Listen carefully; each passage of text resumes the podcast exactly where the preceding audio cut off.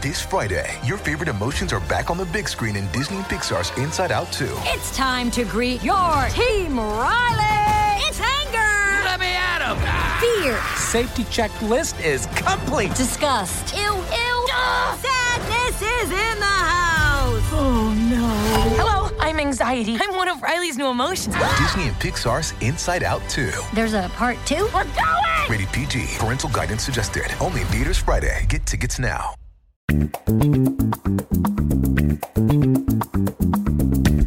This is the Book Riot Podcast, a weekly news and talk show about what's new, cool, and worth talking about in the world of books and reading. This is episode 62. We're recording on Thursday, July 17th. I'm Rebecca Schinsky, and I'm here with Jeff O'Neal, and we're the editors of BookRiot.com. It's a special Thursday night episode. It is, I like Book Riot After Dark recordings. I'm I'm pumped. Yeah, you've had Chinese food. I may have had a beverage. Ah, I am not beveraging. You're not time. beveraging? Okay. I've been promised a bourbon milkshake when it's over.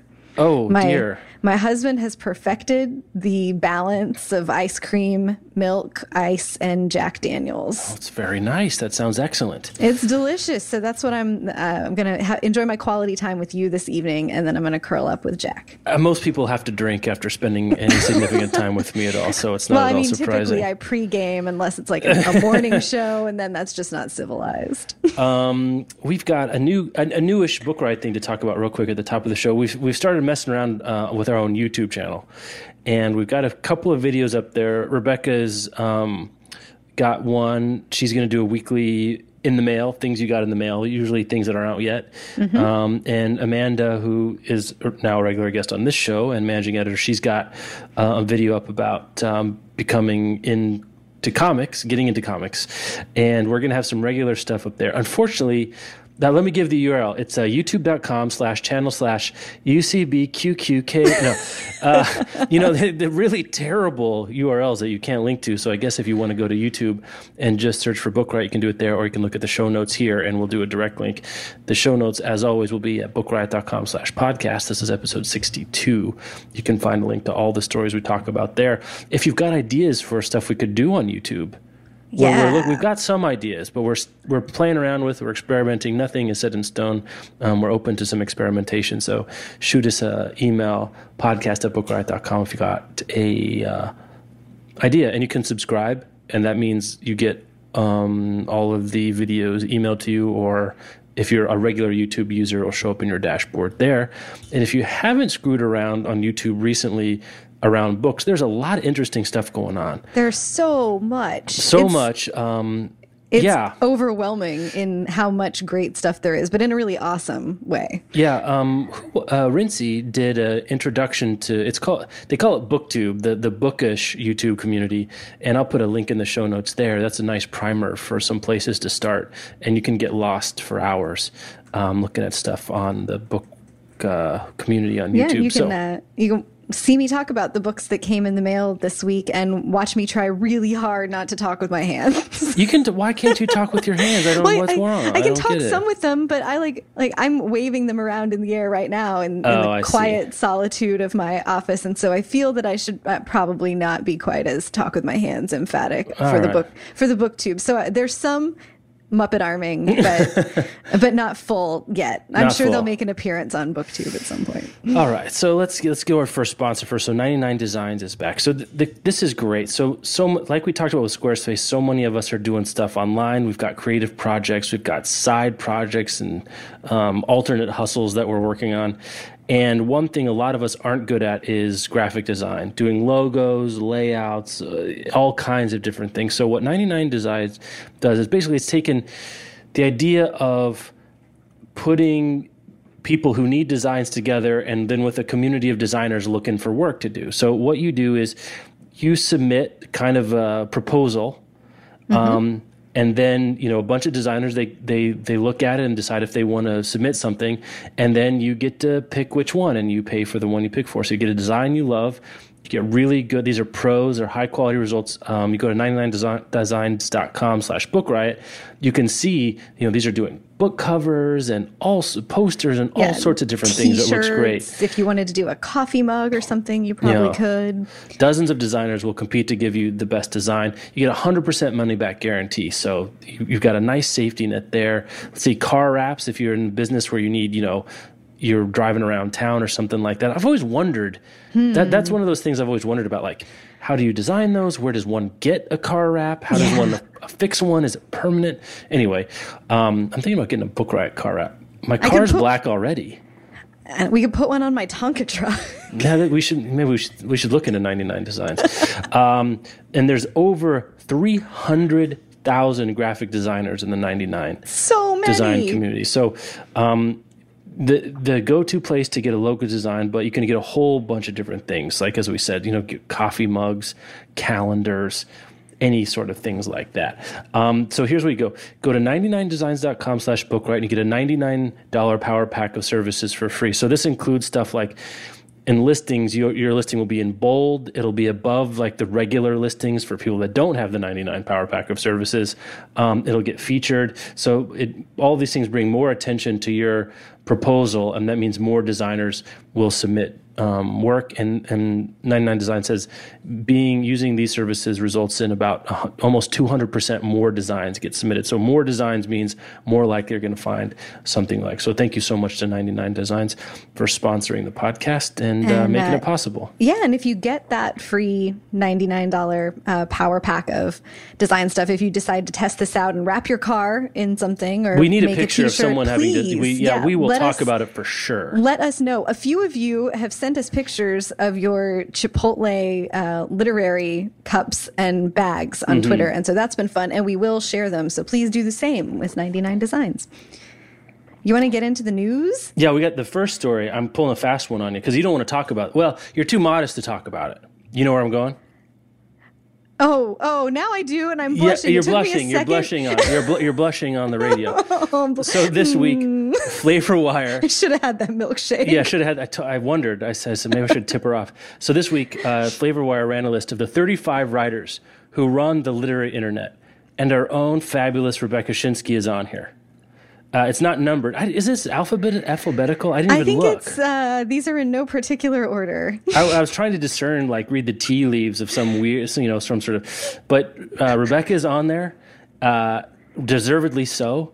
Um, with a, with a bunch of other great people to follow and read online, I should say as well. Um, ain't no slouches in no, this party. and it's a good Jason Diamond at Flavorwire did this list, and it is. Uh, even if I were not on it, I Hmm. would think it was it was a good list. Um, it's a great diverse list. Um, all kinds of people Critics, doing all kinds of things. novelists, uh, editors. My fellow well read head and also a book riot contributor, Liberty Hardy. Yeah, yeah. Um, people, you know, it goes all from sort of the most famous uh, being like John Green and Neil Gaiman, then all the way down to I, I, I'm not. This is not a besmirch, but like Schinsky, you're like a day in day out bookish internet person. Like you make Yeah, you make book internet. Like It that's your yeah, job. it runs it runs the gamut, which I think is really cool. Um, one of my best friends was like, "Holy crap, you're on a list with Cheryl Strayed!" And I was Yeah. like, "That's awesome, but let's not confuse that with me being on par with Cheryl Right. Strayed." Right. So um, it's a really good list. I think I follow. I had already followed all of these people in one form or another, save for Melissa Broder, who's a poet that I'd never heard of before. I don't know if you'd heard of her before. I had not. I learned. I met some, some a couple new people through this list that now I can follow online. So if uh, you're if you're you know these people range from Twitter power users to to Tumblr ninjas to you know dig- online journalists to novelists. So whatever your particular way of consuming the bookish internet, you can find a few people um, on here to follow. All right, so well well deserved, Rebecca. We, we'll, we'll, we'll let you off the hook and we'll talk to you can more about that. Speaking of powerful women, Oh man, it was this was a good big week for comics. Yeah, so Marvel was on sort of the uh, media tour, um, promoting a couple of big changes coming to their some of their major characters, Captain America, Thor, and I guess I saw to a lesser extent Tony Stark, um, Iron Man. So the first one, well, let me. Which one of these two is bigger, Cap, the Captain America change or the Thor change? I know I what I think you're going to say, but I don't know. Actually, you know, I've been, I, I'm not sure that one is bigger. Hmm. Um, I should maybe preface that by I'm not super familiar with like Hmm. the, myth, you know, with the background and mythology of Captain America or with Thor. Okay. Um, well, the first one, I I- think so. The the I two think are maybe the Captain America one is bigger. okay. Captain America. Uh these are all giant spoilers. I mean, this is one thing comics does. They like they tell you what's going to happen, and that's part of the fun is following along. But so Captain America, good old Steve Rogers is apparently going to have his super soldier serum drained out of him, and his longtime sidekick, boy, I can't remember the the character's name, but it's the Falcon. Is going to take over the shield and be Captain America, and his and the Falcon is black. Um, if you've seen Captain America two, that's that's the character there. And then the other one is that Thor is going to be a, a lady. Yes. So I, I'm going to say Thor being a lady is bigger for a couple of reasons. One is we've had so a while ago, Rhodey, Colonel Rhodes took over as Iron Man. Um, who was black, and it's been, I think it was 20 years or so ago. So we've already kind of had that move in Marvel. I guess is what I'm saying. Ah, we've had sort of one of these big Avenger levels character do a do a, a racial switch. I I don't think, to my knowledge, and again, I know I've been a Marvel fan for a while, but I'm not a completist by any stretch of the imagination. I don't think I've ever seen a gender flip like this, Yeah. um, where and we don't know exactly what's going to happen. Um, apparently, the the the being that is Thor now is going to lose the right to use the hammer for some reason, right? Um, if you've seen any of the movies, even you know that part of the gig of being Thor is you have to be worthy of holding the hammer. Um, so something's going to happen, and the the current being will no longer be Thor, and uh, a lady is going to take over, which is pretty cool. I think that's pretty rad. I I think um, I will have to defer to your knowledge of the Marvel universe because it Mm. definitely exceeds mine. Uh, I think that Marvel thinks that the Captain America story I, I find that really If- surprising and- myself. and it's because. Uh, well, I- think this because the Lady Thor announcement, which it, Lady Thor is my affectionate term for this, but they've been very clear that this is not about Lady Thor. It's not Yeah. about feminizing. This is Thor. Like this is going to This be is not She-Hulk. This is Right. This is going to be um, bad lady. bad Mama and Jamma. Thor, yeah, bad Mama Jamma. Um, Thor, just a woman Thor, uh, not softened in any way. So, uh, uh, if you'll permit me, Lady Thor, Mm-hmm. um, was announced on The View. You know, like Whoopi Ah. Goldberg and Barbara Walters sitting around drinking coffee. This is where Mm-hmm. it was announced that Thor is going to be a woman, which I could be terribly mistaken, but I don't think there's a huge overlap in the demographic between uh, pa- frequent watchers of The View and passionate readers of Marvel comics who are going to be stoked about a female Thor. Well, okay, and and your count and, and, the And- piece is that they announced the captain uh, The news Captain on the Colbert report. got the Colbert report.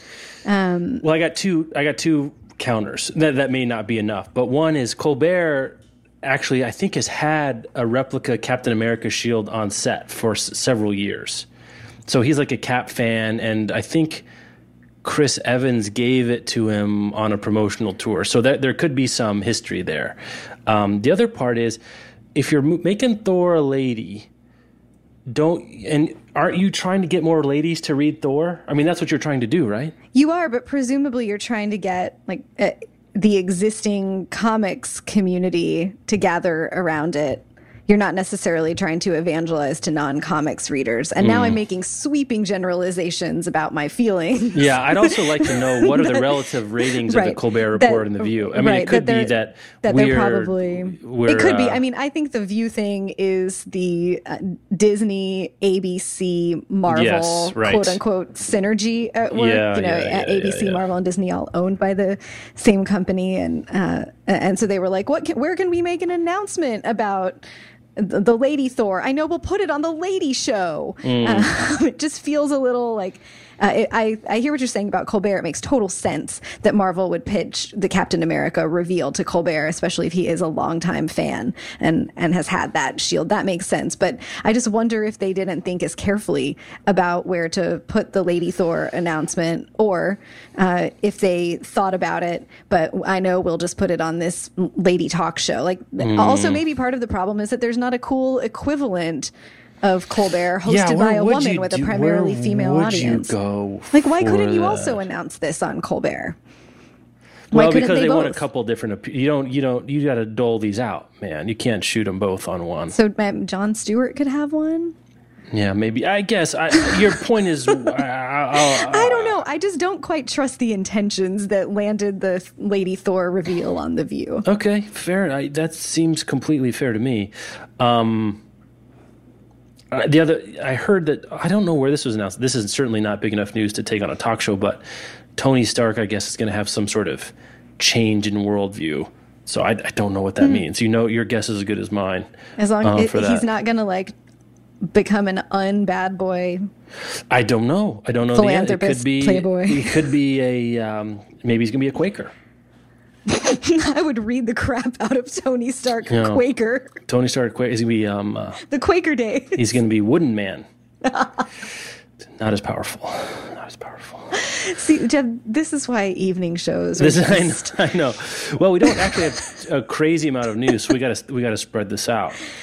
Uh, so those are the Those are- comic news. We don't do Yeah, comic I news very often. It was a good week for comics, and it was a good week for Mm-hmm. diversity in comics, um, which is a thing we're thinking like we're we're constantly thinking about and talking about diversity in books and comics Yes. are part of the book world and part of reading. And I just finally tonight, like an hour ago, started reading Ms. Marvel, Mm. um, which is a reboot of the old Ms. Marvel, but this time around it's a, a young Pakistani girl who gets to turn into Ms. Marvel, and Uh-huh, it's yeah. very cool. I've heard the new ms Marvel is excellent. I'm gonna get around to that at some point. I don't know when, but I'm There's only six try. issues out, so you Oh, can I can knock that out, boy. That, yeah, that's not a problem.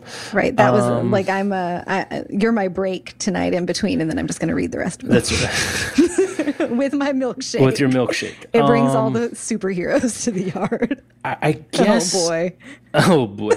um, I guess the big news this week in the regular publishing world is that Uh, Amazon didn't announce, but there were leaks about their new subscription service, which is going to be called Kindle Unlimited. Um, and it hasn't been officially unveiled yet, but like The Verge and GigaOM and some other places got. This feels very controlled leaky to me. Like, it's not. They're like the story was accidentally leaked, but like I have watched enough West Wing now to know that leaks are not accidental. Yeah, someone didn't actually turn on the Kindle Unlimited page, and oops, a bunch of tech reporters just happened. Yeah, I don't, I don't buy Right, that these for a stories second. they just generated themselves. So it's Kindle Unlimited. Um, it's like uh, our beloved Oyster in that it's nine ninety nine a month. Mm-hmm. Um, from what I've seen across the stories, there's been you know there's a video um, about it that was pulled magically from the leak. You know, it's like, and f- as far as we can tell, um, it's claiming six hundred thousand titles, but no Big Five yet. That's the Right. that's the top line Yeah, story. 600,000 titles and thousands of audiobooks. So the 600,000 titles gives Kindle Unlimited a bigger library than Oyster and Scribd have. But remember, they've got access to their Right. own titles yes, and right, right. And, and, and it says thousands of audiobooks, but also the origins of those remain unknown. I guess probably audiobooks first that were produced by Amazon Audible. and Audible. yeah.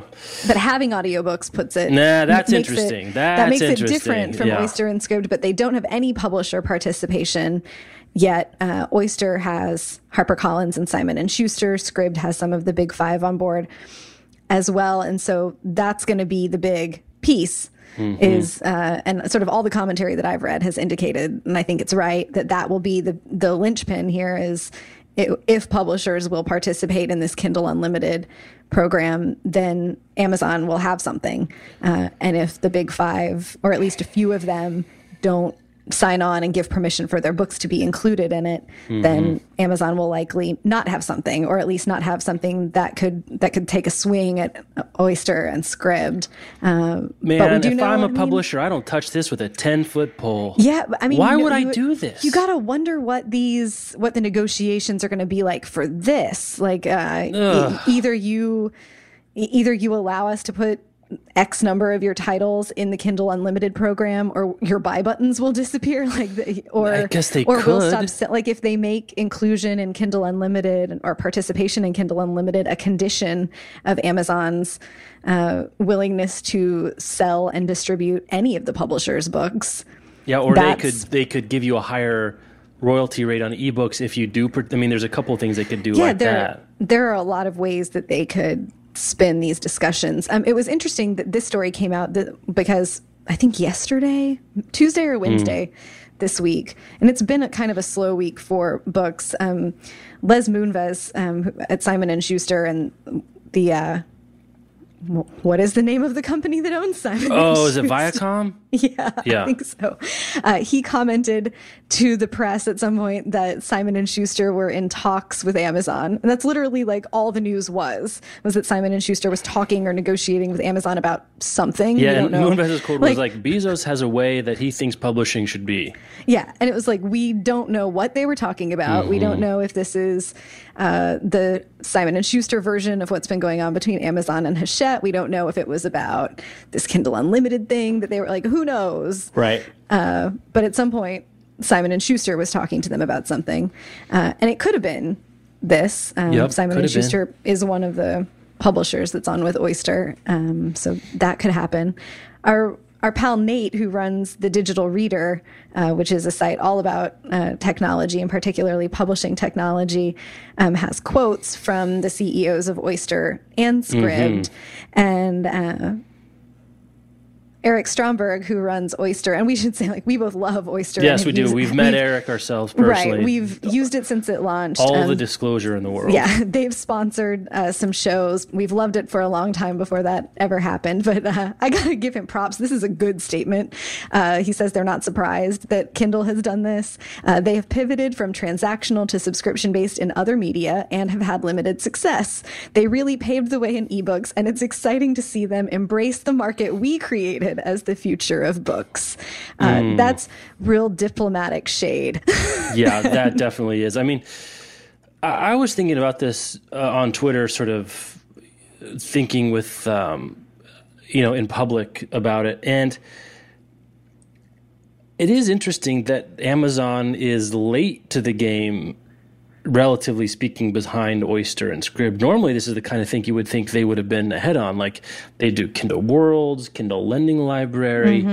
Um, a couple other things like that. Well, so it's it's probably the publisher participation. Maybe that's it. Maybe they've been saying we're not going to do this with publisher participation, and they see Oyster and Scribd getting some publisher participation. They're like, we got to nip this in the bud. Maybe to some I degree. mean, it seems like uh, way back, when, like more than a year ago, when we first launched the show. One of the very first stories we talked about was uh, that Amazon was rolling out the Kindle Match, where when you bought print editions of. Boy, some that's books, gone nowhere. Right. When you bought print editions of some books from participating publishers, you would get with your print edition the bundled ebook, a way to download the Mm-hmm. Well, book. and Harper either- Collins was on board for that. I remember Yeah, because Gaiman either- and a couple of Gaiman titles right. were on there. either it was either for free or at a super Super super, discount. discount. and they were even doing it uh, sort of grandfathering in previously purchased things. Remember, like you didn't you yeah, download? I did. I like downloaded 10 years all worth my. of Amazon. I did. Like went back to 2003, uh, and there was a strikingly few Yeah. available. and and nothing happened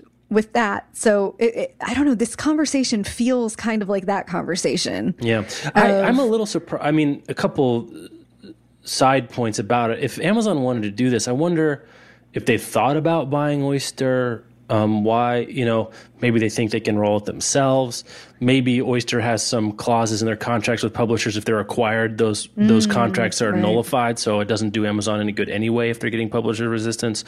Um, the valuations might be crazy. I know Oyster has taken more, at least um, double digit millions in uh, funding. So Yeah, and Scribd is and a big right, company now yeah, too. Scribd has taken on development funding. They're doing well. Scribd is available internationally. Mm-hmm. Um, Oyster is not yet available internationally. There's, yeah, I wonder. I, I have wondered that same thing of Because they uh, bought Goodreads, they bought Comixology. Right, yeah, that shit has isn't cheap, right? I mean, Right, that's the way it goes. they have a Amazon has a history of seeing the best thing in a space, and rather than trying to roll their own, just Mm-hmm. Acquiring that ABE thing. Right? Books. Audible and Goodreads are both the most recent examples, but right, ABE Books. This is it's not new, so it's interesting that they've made this choice of trying to roll their own um, and see where they can get with it rather than acquire one of those and i suspect like you're like you're saying that there are good reasons for that probably technical contractual super secret Yeah, and then the, the larger point that it got me thinking about too is when's the last time Amazon launched a book related thing that worked and was great?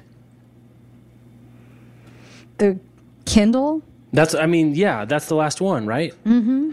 And then the Kindle Paperwhite's good, but that's an iteration. Kindle Fire is an iteration on a tablet. I wouldn't call that a new thing. They bought Goodreads. They didn't do that themselves. They Nope. bought They bought- Comixology. they bought Audible. They bought Audible. Um, they just th- so Kindle Match. I think we can call that a failure. Kindle Yeah. Worlds. Probably too early to call a failure, but boy, it's sure looking that way. yeah it's not Lending hasn't- library that hasn't. I mean, who do we know anyone that does that seriously in any No. given way? Um, self the self publishing has been great, and that's sort of Kindle is sort of a separate thing. I think to some degree, it's not Mm-hmm. like taking the existing market and trying to do something new around books that self they've they've definitely but that goes I think hand in hand with the Kindle so Yeah, they don't they haven't had a big hit or something really cool and new on the book side that they're buying their they're buying their I think- innovation I think that Amazon is doing some of what we criticize publishers for doing frequently, which is trying to solve their own problems rather than trying to Mm-hmm. like solve the phone like who cares about that Right, rather than trying to solve readers' problems. And Amazon's problem right now Mm-hmm. is um, pulling attention away from the existing subscription models and trying to establish mind share of their own uh, or Mm-hmm. introduce people who already are passionate and you know frequent Kindle users to the notion of subscribing to books and getting them to subscribe to Kindle before to Kindle Unlimited before they subscribe Mm-hmm. to Oyster Scribd, locking them further into that ecosystem. But I don't know that this is a thing that Kindle users are going to that they want or at the, or that they're going to respond to if there's no participation from the publishers who produce why would you most i don't understand why would you do it that that Kindle readers read. Yeah, I don't I don't know either. Um, i mean it would be a force if they had a few of the big publishers i mean make no mistake um, if they could get a few of the big five I mean, even if they just got Penguin Random House, that's fifty percent. What they publish, what fifty percent of the 40 trade to titles 50 percent of trade titles yeah in something any like year. that Uh, even if it was just backlist, they have that huge Penguin Classics backlist. Um, it's no, it's worth noting that Penguin Random House hasn't participated in Scribd or Oyster That's yet. true. So those that considerable catalog is Hmm. up for grabs. Uh, we both kind of suspect that Penguin Random House is also trying to roll their own. That's what I would do. That's exactly what I would do. But Have yeah, one own. of one big hit like that uh, could make this much more appealing. But I think until you have some big publisher participation, unless you're going to market Kindle Unlimited to the people who are buying Yeah. primarily self-published books and sort of set it up as a another marketing arm for Mm-hmm. self-published authors. And that's a whole other kind of audience and a whole other kind of marketing. Maybe there is a market for that, and all you can eat. You know, that's Amazon titles. s- Some of the other smaller publishers, like I think Scholastic's on there. That's one of. Mm-hmm. Um, you can like the Harry Potter books apparently are on there, from what's been said, and Lord of the Rings and some other things. So. I mean that should it's interesting it's a it's an interesting kind of phenomenon where it should be giant news but it just isn't because Right. there's no there there even though the number is six Right. digits Yeah. If they had a couple of big publishers, this would be a story that would have broken out beyond books. And you'd see, like, I think, you know, you'd see people on the Today Show or something be like, Mm-hmm. and now, you know, readers for the summer can subscribe to the Kindle Unlimited program and they can get this book and that other book and that thing for your book club and the latest title that everybody's talking about. Right. But read Harry there's- Potter. You're the last person in the world interested in something like this that hasn't read Harry Potter. but yeah, there's no there. There is is more the headline here, and it's like it's the middle of July. If if Amazon had something, they'd have dropped it when there was when it wasn't the middle of July, like in the in a news cycle to which people actually pay attention. Yeah, I mean, I just find it interesting that for all the, you know, Sturm and Drang in the publishing world about Amazon, it's really cheap books online in the Kindle. That's the story. Mm-hmm. I mean, it's not complicated. It's not like Google search algorithms or something which none of us can understand. I mean, it's they sold cheat books, and they and I'm not I'm not trying to denigrate it. I'm just saying it's very simple. Like it's not like some crazy complicated. They didn't make the iPhone, which is an integration of a lot of different technologies and patents and innovations. Like e-ink readers, ebooks, they go hand in hand, and cheap physical books online. When- That's and- it. Right. And I think, you know, Amazon also see it, it seems huge because it is huge, but it seems huge because it's disrupted so many Yeah. different industries, but it's done the exact same thing in all of them. Like, Right. um, a, a good friend of mine here in Richmond is a graphic designer and works for a small local company that does something that's completely unrelated to books. It has Mm-hmm. absolutely nothing to do with media, but they have a product that they're trying to sell to a pretty specialized audience. And she said they sat around a table in a meeting last week and said, what can we do with the way that we present this product and how can we spice it up? Because our primary competition is people come back and say, I can get it on Amazon cheaper and it'll get here faster. Yeah. So why should I buy it from you?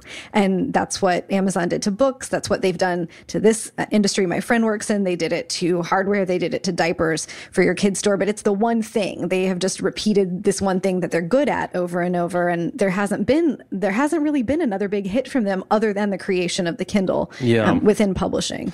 Yeah, Which and, maybe- and their maybe real that has to strength is with- ebooks. Still, I mean, Yeah. they have a lion's share of uh, the ebook market, and, not as much of print. Maybe there's some recognition there in house about how it's been a while since they've had a hit, and that's what's mm-hmm. driving some of the strong arm. I think so. negotiating tactics that we're hearing. I think so because the other the other failure we haven't really. T- I mean, it's not a failure; it just hasn't been a breakout hit. Is their own publishing efforts, their own sort of traditional publishing efforts, where they pay advances for books Mm-hmm. and royalties, and you know they can't get them in stores. Barnes and Noble won't carry.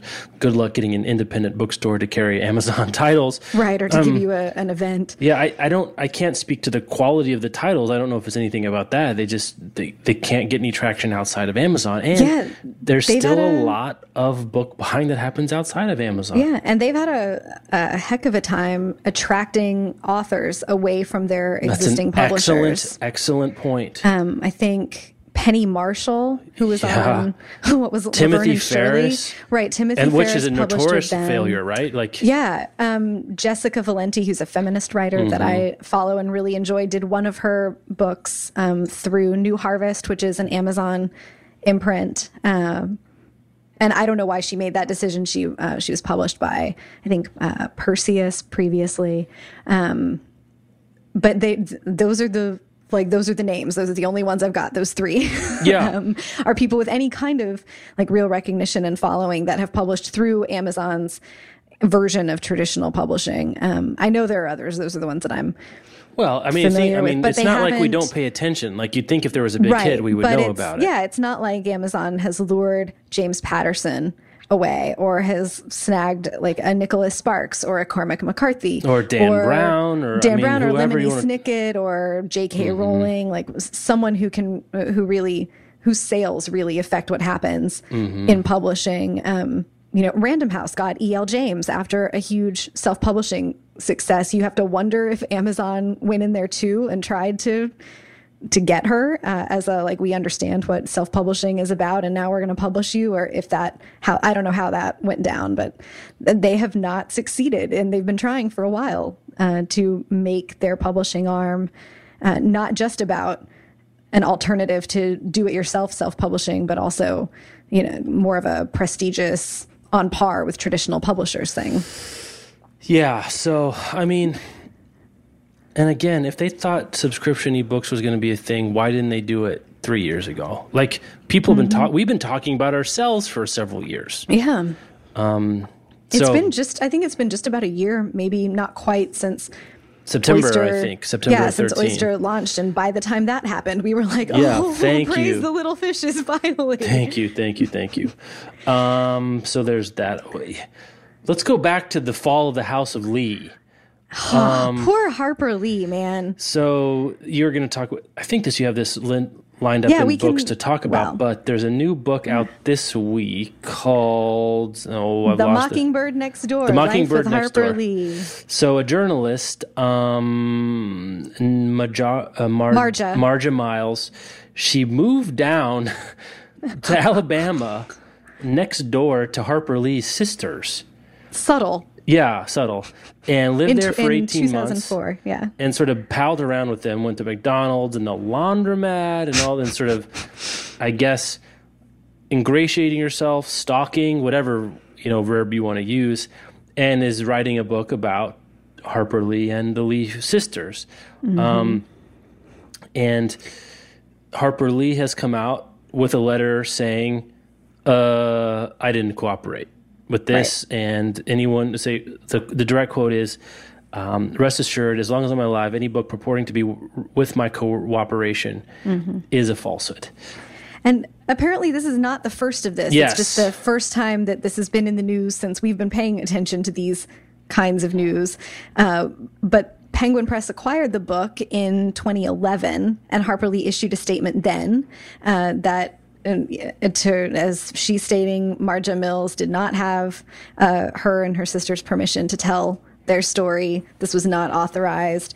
Um, but Penguin Press rolled on, printed the book, didn't make any changes, and it uh, the, this Entertainment Weekly piece notes uh, that now, uh, with its release, Lee has written this letter and, and reminded us that nothing has changed on her end. She's still not okay with this. It's so interesting that Penguin Press isn't talking about this at all. Well, what are you going to say? Harper Lee's a liar? Good luck with that.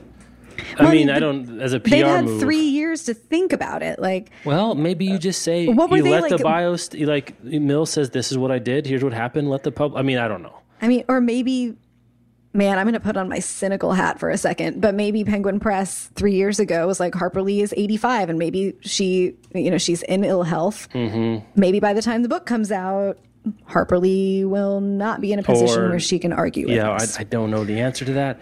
Um, so Mills moved there in 2004, and like she hung out with Harper Lee. That's what she says. And Harper Lee's letter doesn't deny that. Mm-hmm. It just said I, the book is not written with my cooperation. Not that I didn't tell her anything. Right. Not that I don't know her. Um, Says so, it's based on false pretenses, which is interesting. which might mean I thought this lady was helping me do my laundry, Mm-hmm. and I didn't notice her notepad and her, or you know, whatever. Like she didn't know what was going on. So this was ten years ago, 2004, uh, 18 months. So 2004 to sometime in 2006. So it's been a while. Um, this is weird. I don't know yeah, what to say it is weird. this. And there was a Penguin Press and Marja Mills did both release statements, but they're the most like non-committal thing that I, you know, they're Yeah. like non-statement statements. It's like celebrity apologies for things. Mm-hmm. There's they're they're not sorry. They're just kind of sorry that she feels this way. Yeah, sorry, not sorry. I think Yeah. it sounds to me like what happened is she moved down there. She was the neighbor next door. She's sitting on the porch, getting to know him like a new neighbor. It's the South. You get to know your Mm-hmm. neighbors. She, I think, again, I don't know anything, but I'm just assuming that there's a way both sides could be telling the truth here. Yeah. And that way is that Mills never said, by the way, I moved down here to, to get info to write a book. Shady. That's shady. It is, especially. I mean, she's eighty years old. I mean, she's been in seclusion. She not in seclusion, but she hasn't wanted to talk. She doesn't give interviews. She doesn't give interviews. You know, she would have said, or you would have surmised it because you didn't say that. Hi, I'd, you know, I'd like to come down and spend some time Right. and write a book about you and your sisters. Lee would have clammed up, I guess. Mm-hmm. I mean, that's all we can assume. Um, so uh, you know, it's it's too bad. You know, it's one of those deals where Lee's Lee's lifetime of not giving interviews kind of backfired. It, it it's that thing where something forbidden is even more appealing i think Right, And that's what I mean. and- Yeah, yeah. yeah and it's a like it's, it presents this challenge now to journalists and the older that harper lee gets and the longer that she goes without giving interviews or authorizing uh, biography the more appealing that's going to Mm-hmm. be like to you know or more tempting it will be to be the writer who somehow cracks it and gets the story or who can at least make it look like you cracked it and got the story and spent time with her. It's it's interesting. It's you know, too bad. I think it's. I, I think Bad to, Job like, Mills is where I'm going with this. Yeah, That's where my can we have a Kickstarter for like the Leave Harper Lee the F Alone fund? like we could build one of those Stephen King domes around her have- house. We have literally been talking about Harper Lee since the very first episode of this show. It's it true. Feels, and it feels like every month something new happens where someone is trying to take where she says that someone is trying to take advantage of her or something has happened with her Mm-hmm. agent or something has happened with her copyright or the museum in her town is you know benefiting from her name and her relation to it and she doesn't want that to happen like i mean just It is why Kind, it is kind of a perfect storm of being interested in an author. I mean, she writes this book, which whenever we do a poll, it's in the top five of whatever. Mm-hmm. Like it is most hated, most loved, most influential, most read, most given to my great niece. Like, Right, to- it's just it's totemic as an American. most powerful thing your favorite and she's alive like it's Right. she's a living legend and i don't use that lightly like you think of harper lee kind of in the same breath as like twain or fitzgerald or hemingway um, or ellison like but she's alive which is so weird in a way. And it's the one book she knows capote she's not talk. So like of course she's a magnet for this kind of thing. Um, i don't like that mills did this. There's I nothing about either. this i like. Yeah, that was it's on the new books list for the week because it's a new book that came out that is out and people Yeah. might might want to know that it was out but yeah, I don't like it either. So I think the way I, I'm not going to read the book, but if you're interested in, I'm guessing that the stories in it are probably true. Like I think Mills probably did get this stuff out of them, Mm-hmm. um, but the ethics of it are just just terrible. Like on the other hand, like it's, a it's kind of this thing about we talk about whenever someone has like. Um, you know, someone's died and they said, burn this last book. Like, Mm-hmm. uh, or Dickinson famously said about her poems, or Virgil said about the Aeneid, like, Aeneid, like, burn this. I don't want anyone to see this. And fortunate, I think, for literary history, they didn't. Well, that's kind of an ethical gray area, right? Because, Yeah. like, yes, they should have burned and respected their wishes. On the other hand, we would be impoverished, which maybe you could make the same argument from Mill's point of view. It's Well, like, yes, I I, mean- went about this in a bad way, but on the other hand, look at these stories we wouldn't have had otherwise. Yeah, but the flip side is that we wouldn't know what we were missing. Like what we I guess would be impoverished without the Aeneid, but we wouldn't know and there might have been something else that that took that place of significance That's in- the old. If you went back in time and killed Hitler, there'd be worse in Hitler. the canon. Well, yeah, and now that I've seen Back to the Future, I am an expert on these questions. Like our our dear friend Amanda Nelson has been charged with deleting all of my text messages if I die Hmm. suddenly, and if she does not, those things get published. It is not for the good of of humanity. I I just think where I fall in that ethical gray area is that you respect the wishes of the creative person. You know, like publishers uh, ask us to destroy or throw away um, advanced copies Mm-hmm. of books when we're fin- printed ones um, when we're finished reading them, rather than selling them or like donating them to shelters or or whatever, because their preference is that an author's work not be put out into the world like to consumers, um, and when it's in less than polished format. And often early copies have typos or they change Yeah, things well, but what about stories. this? What if a meteor strikes the publishing house and all that remains are the uncorrected galleys? You still don't throw them in the bonfire, right? You keep those. Right, but I think that's a like that is less of a gray area than the what do you do with the work of a person who is deceased who said please burn this and never publish it when I die like if we're concerned about putting authors unfinished work from galleys out into the world or having non-industry readers interact with work that's not finished and ready then we should definitely be concerned about this thing that an author wrote that for whatever reason they didn't want published um, I, I don't know i feel just weird No, I definitely feel weird about it, but I feel weird about it because there's kind of a push me, pull you in my Yeah, soul, which is like, would I feel differently if like she held on for 20 years to the book Mm-hmm. and waited for the Lee sisters to to pass on? I think I would feel a little bit differently. She says I went down there and I talked to them, but they didn't willingly participate, so I didn't want to do it while they were. I mean. I guess that's still bad, but not as bad. It's what it's less bad because they're not around to find out that you screwed them. I don't. I'm of the if you're dead, you can't get screwed. Opinion. I mean, that's. I mean, I don't know. I, it, Oh no, no, I agree with that, but it's like it's it's only less bad because the people that you did the thing to are no longer capable of knowing you did the bad thing I to they don't they don't feel the betrayal kind of thing. They don't Mm-hmm. feel it like because what are we really protecting? It's Harper Lee's wishes, right? That's the thing. It's being I think it's respect. well, right. That in part, and that is, and that you manifest the respect for her by respecting her wishes, right? Mm-hmm. Does Harper Lee's individual wish outweigh sort of the cultural interest in this figure that they've come to adore in this book they've come to love? Like, I don't know. I think it's it's very hard for me to come up with a clear answer, except to feel icky Well, about it. I mean, the culture might be interested, and they certainly are interested. But being interested in a thing doesn't give you, uh, it doesn't entitle you to the answer that you are interested in. Right. On the other hand, if you went and talked to somebody and they lived next door to you for two years, and what if what if Mills was just some random who happened to live next door and got to know them and say, you know, I should turn this into a book.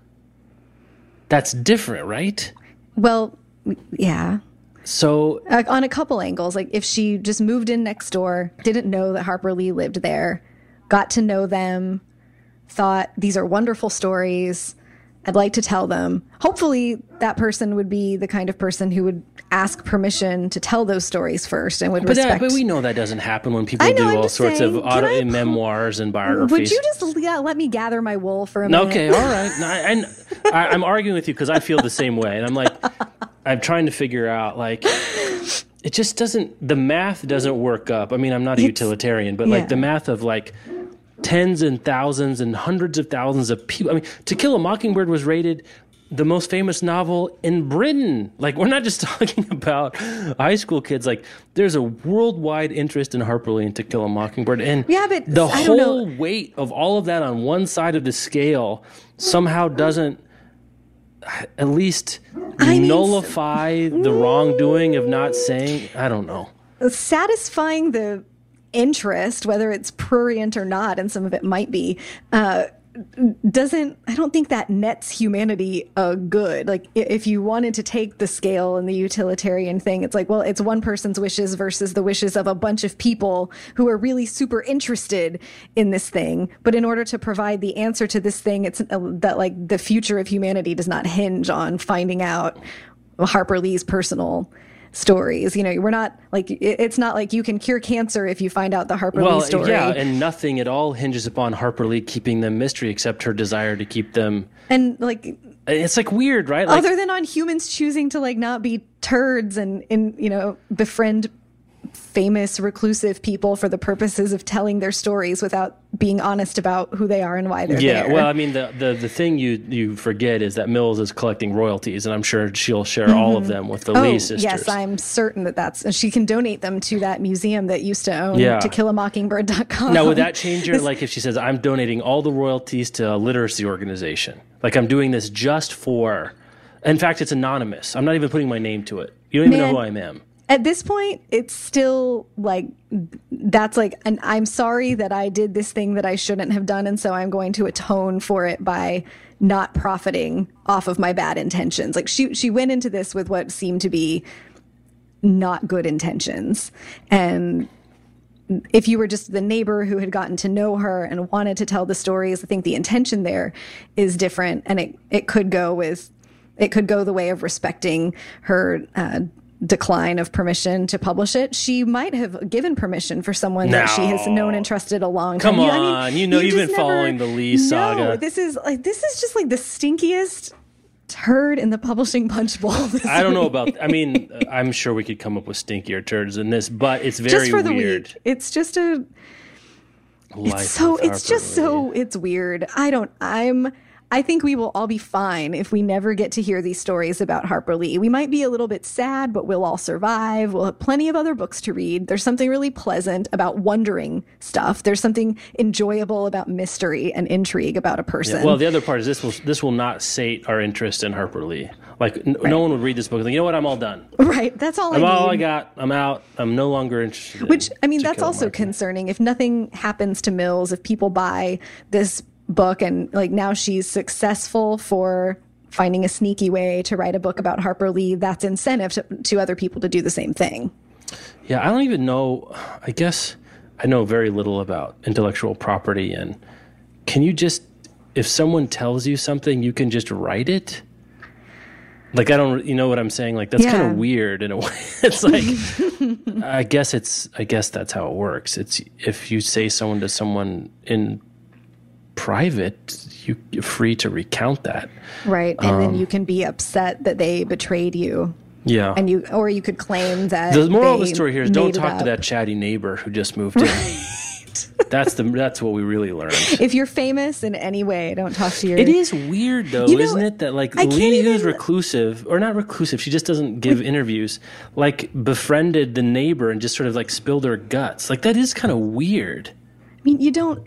Also, we haven't read it, so we don't know how much gut spilling there Yeah. was. Well, let's assume for a moment there is, because if there's not, then the whole thing is I mean, kind of there's probably something there, but I wonder. There, Yeah, I wonder if there's like a whole circle of people around Harper Lee that know stuff that just don't say anything out of respect for her. yeah, like you, you're in the circle of trust. Yeah, that she maybe she chats about how Capote ripped off in cold blood from someone else, and mean, like just no one said anything. Out I think you'd have to, like, as a, a human who knows things and has had 88 years of life. well, or your pension, who just sort of no one's seen a photograph of, and like for like you really Right. are, you shut it down.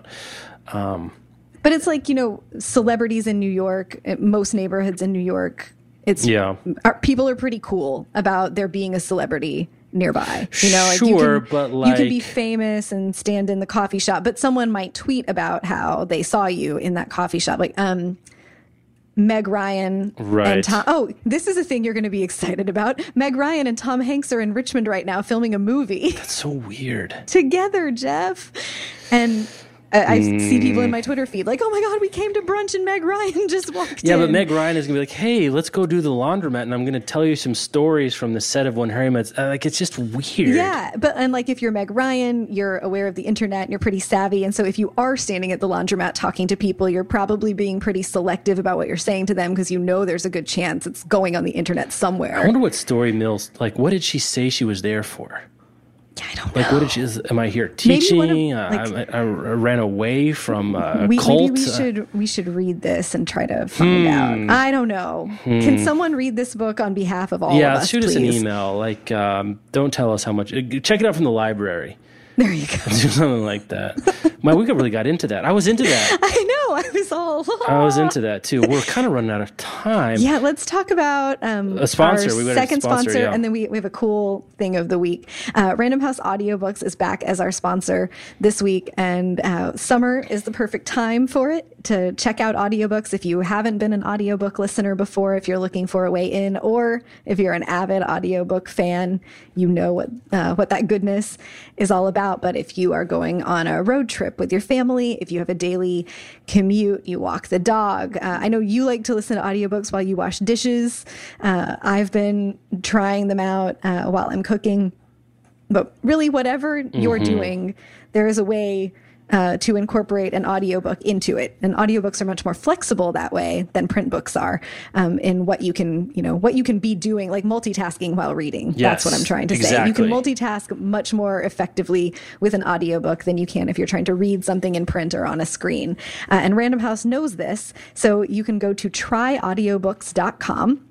You can get free downloads. You can use a tool that they have where you tell them how long of an audiobook you're looking for. Like if you just picked out a new pattern for a thing you're going to knit, you can say, My pattern says it should take me four hours, and I'm looking for a four hour long funny audiobook, and it will spit out some recommendations of audiobooks that fit those uh, particular parameters so that you can give it a shot um, for gardening, for cooking, you know, you name it, they have categories for it at tryaudiobooks.com. And I just, there's kind of nothing else that we can say besides audiobooks are really great. Yes. if you've been on the fence about trying them, or if it's somehow just never occurred to you to try them, or you've thought, uh, the listening to a book wouldn't work for you. Um, you're listening to a podcast, and listening to a book is pretty similar. I had another idea for another place you might want to listen to an audiobook. At Tell the me. grocery store. Ah. Target or Tar- or Walmart. Mm-hmm. Um, you're walking around. Great time Yep. to listen to an audiobook. You you know what? Anytime you're listening to this podcast, you could be listening to an audiobook. But they, I think you'll find that there are there just are weird pieces of time where you're not fully using your brain. You're doing something else. And uh, so we've, this is what I've provided for you so far for for audiobooks: video games, sports, Yep. Yep. gardening, lawn care, cooking, shopping, commuting. What I don't know what else you want. From I me. I listen to them when I'm working on spreadsheet type Yeah. stuff for Doing for the work books? like yeah, things that you can uh, you know tune in. I can't listen to an audiobook like while I'm trying to write something or write email, but that's how my brain works. I would start typing out the words I was listening to, but uh, if you're looking at stuff online, you know, checking Twitter, doing online shopping, Mm-hmm. poking around on Etsy, messing with your pin, like messing with your Pinterest Scrapbooking.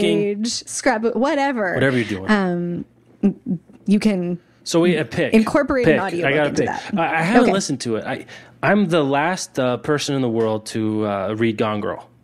The, la- Oh, the last one, haven't. last one.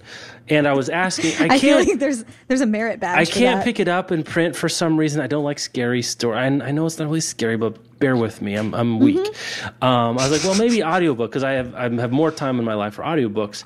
And so I asked on Twitter if anyone had read. Uh, or excuse me, listened to or read, oh, whatever politics you want to use. both. They're all yeah. good. If anyone had done uh, Gone Girl in audio, and uh, a lot of feedback saying it, they had, and it's great because it's dual narration. There's apparently the book is told from. Uh, was it Nick and Amy? Is that right? Or Yes. the main yeah. Nick and Amy. Hey, look at that. Yeah, I know. This is it's kind of like Fifty Shades. Like you know it, even though you don't. It's in there It's just it's just in the cultural ether. Um, but it's dual narration. So there's a woman that narrates Amy's part, and there's a, a fella that narrates Nick's part, and it's, apparently it's really good. And you know, we didn't talk about this on the show, but a trailer came out for Gone Girl Yeah, over the last couple, yeah. weeks, and it looks fine. I'm interested. I have to yeah, say, it looks I'm good. interested. The and uh, they changed the ending. Gillian Flynn wrote a new ending for the movie. So if Oh, that's you, right. if unlike Jeff, you have read Gone Girl and you know how the story ends, we don't know how the movie is going to end yet. But that seems to be the big open question. The trailer looks good. Uh, I can't think of an actor more perfectly cast for the Nick role than Ben Affleck. Um, Because the shtick is like you want to like him, but you're also wondering about him. Like that's kind of the Yeah, gig. right, yeah, right. right. And that's a good one for him. Yeah, he's. I think he's going to be great. So I think the real open question is, what's this What's new ending going to be like? What happened to the story for the adaptation? It's kind of genius from a marketing perspective because you get you kind of hook all the book people, right? Who Yeah. who otherwise like who are like, because like if you've seen the you read the Help, right? Like, well, Mm-hmm. you know how it ends, so you're just kind of seeing what they do with it. Where this is, you got to go, especially because apparently the end pissed a lot of people off of the yeah, book. yeah. yeah. The ending of the book is contentious. So if maybe if you were contentious, you didn't like it, like maybe they're, they're going to give me what I want. Flynn herself rewrote the ending for the movie, so it's Mm-hmm. not some hack script doctor. Yeah, and one that I've heard really great things about on audio that I loved in print um, and was really funny is "Where'd You Go, Bernadette" by Maria Oh, that's a that's a funny book. Yeah, That'd be good for a road trip. It would be. And like the text of the book is, you know, there's emails and there are text messages and there are like journal entries and it switches narration a couple of times. And uh, I think That's just the voice of that book is so funny. And there's a, you know, like a caper and some commentary about what it's like to live in Seattle and where everyone works for Microsoft and drives a Volvo. Um, it's, it's great. Uh, I, I loved the reading experience, but I've heard, I think Kit uh, from Kit Steinkellner, who's one of Mm-hmm. our writers. I think she listened to Where You Go, Where'd You Go, Bernadette, and said it was good. Said in Portland, it's about a woman Oh, right, who Portland, was a, Seattle. a, uh, a rising star architect that sort of disappeared and became domestic for all intents and purposes, and something Mm-hmm. like- happens later in her life where she but like really bad at yeah bad domestic. bad domestic and then later in her life um, sort of has a freak out i guess you say and like the question is where Mm-hmm. did bernadette go uh, as the aptly name were written by maria Semple, who's written uh, i think a She tv Arrested- yeah right arrested development, Arrested one of the one of the um, script writers for arrested development so yeah, funny quirky, offbeat fun wonderful. So- heartfelt yes, yeah. Th- So thank you to Random House Audiobooks Yes. for sponsoring this show. Um, again, for info about their audiobooks and to get matched up with an audiobook that fits the time and the uh, the other stuff you're looking for, you can go to tryaudiobooks.com, uh, get a free download, uh, try out your first audiobook or try out something new. Let us know if you do. We are both avid audiobook listeners and would love to have your recommendations as well. how long is gone girl i need to see how long what, what's my commitment level It's like average novel length. 432 pages Hmm. Oh, really? It'll go quickly. That's like 15 hours on audio. I'm in the middle. Oh, I'm in the middle of Marvel: The Untold Story, and it's 18 hours, which I like. But man, it's a lot. That's it's a lot of hours. Has Michelle started the Hillary Clinton No, audiobook she yet? hasn't. That's like 975 I think she's hours. waiting for like a short stint in medium security prison to start that.